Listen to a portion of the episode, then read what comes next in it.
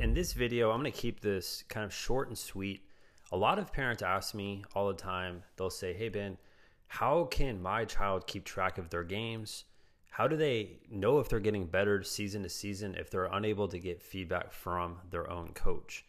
So, what I've done over the past, I would say, four or five years now, what I've done is I've developed very simple way of helping players and athletes understand how they're doing throughout the course of the season. This way, they can audit themselves without their coach having to do it.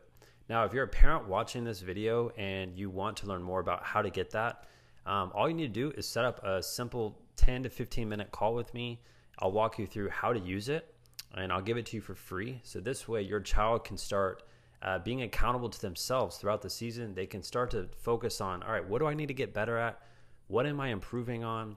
Uh, what sort of things should I be doing on my own so I can develop and get better? And this really helps athletes take more ownership with their sport. All right. So if you're a parent watching this and you want to get access to that, all you need to do first to set up a, a free call with me is go to my website, athletementalcoaching.com. You can go to that in the link in the description.